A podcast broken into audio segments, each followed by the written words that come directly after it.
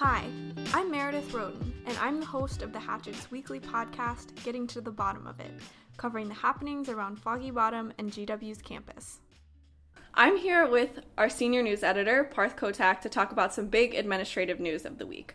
First of all, Provost Forrest Maltzman's time as provost is coming to an end. There was just a new provost announced that who is going to take his place. Parth, what do we know about this guy so far? His name is Brian Blake and he uh, used to actually work for nine years at Georgetown University, so he's really familiar with DC. His most recent post was in Drexel, but his most recent post was at Drexel.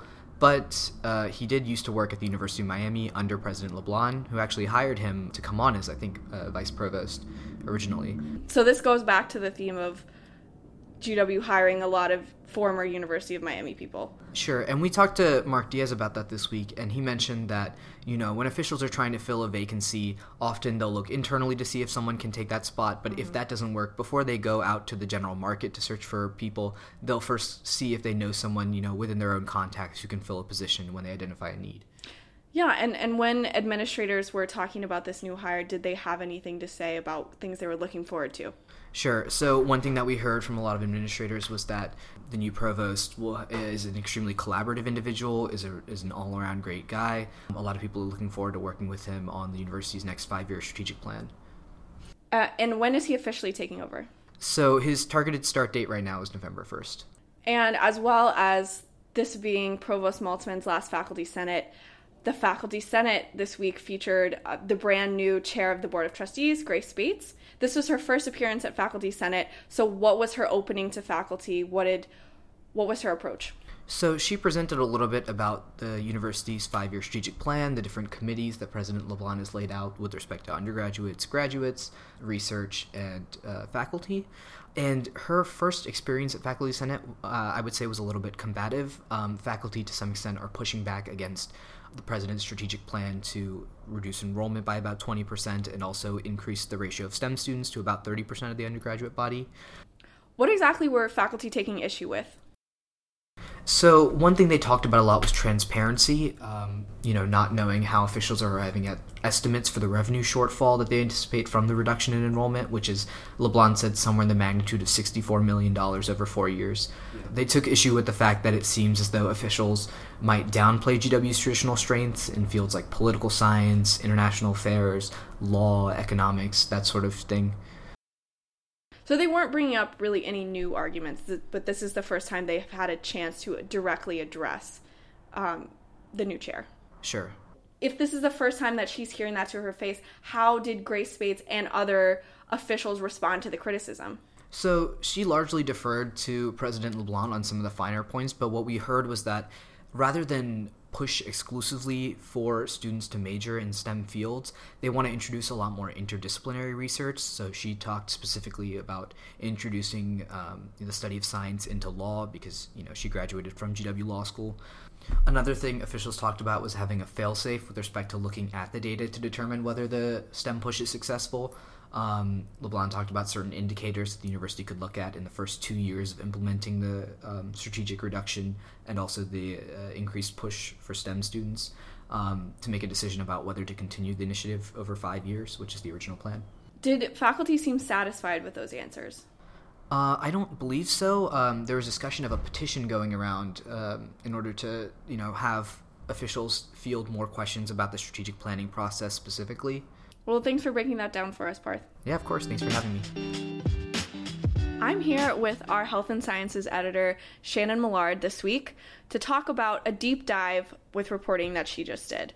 Shannon has been talking to students for a couple of weeks now about what it's like to live with a chronic illness as a student on GW's campus. When you were talking to these students, first of all, how many students did you talk to? Uh, I talked to 10 students for this story uh, from all different years and majors at GW. Okay, and what was one of the biggest things that you took away from all of their experiences? Obviously, everyone is kind of an individual and has a different experience, but if there was one common thing, what would you say that biggest uh, outcome was?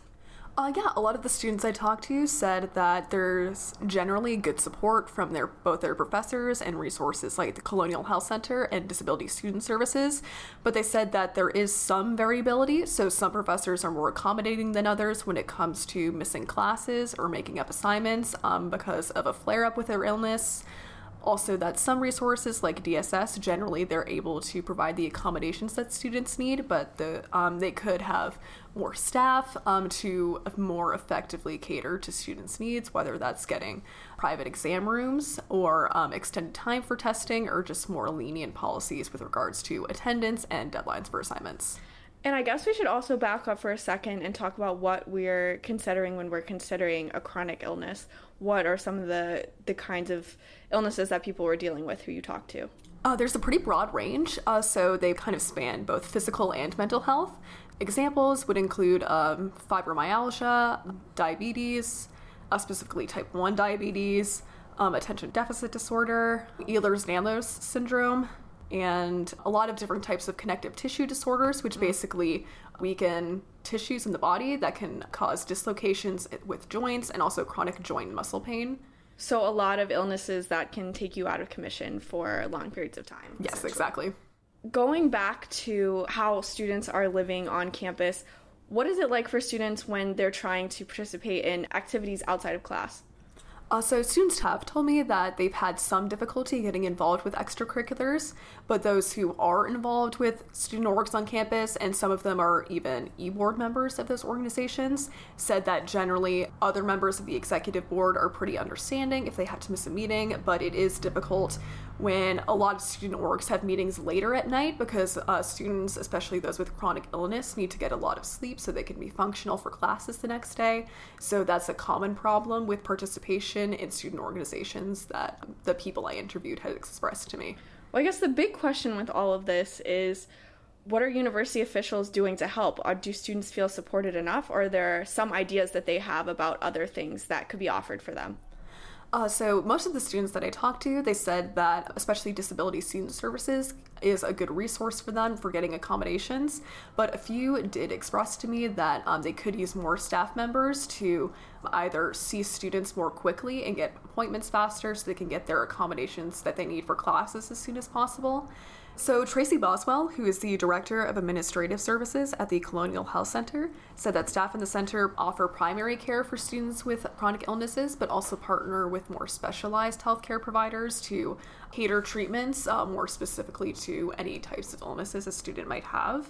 She also said that the staff encourages incoming students, especially um, during orientation, that period, to submit their medical records to the Colonial Health Center prior to arriving on campus, just so um, staff in the center have an idea of what um, healthcare needs a student might have. And she added that extending specialty healthcare services to students is crucial, especially for those who might be diagnosed with a chronic illness after matriculating at GW. And uh, Tracy Boswell also added that students can also get accommodations from DSS to uh, support them in their academic endeavors. Well, thank you so much for your reporting, Shannon, and for talking to us today.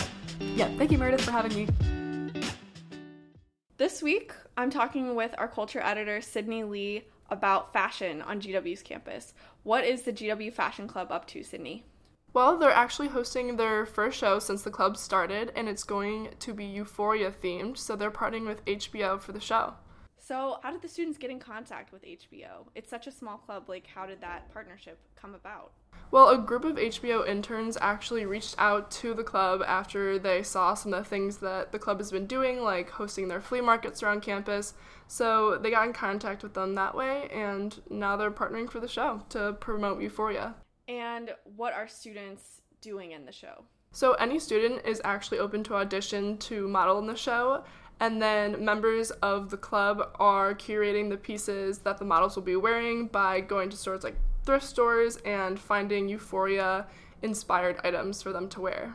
And for those who aren't familiar with the show, can you describe what Euphoria is like or what the aesthetics are of it?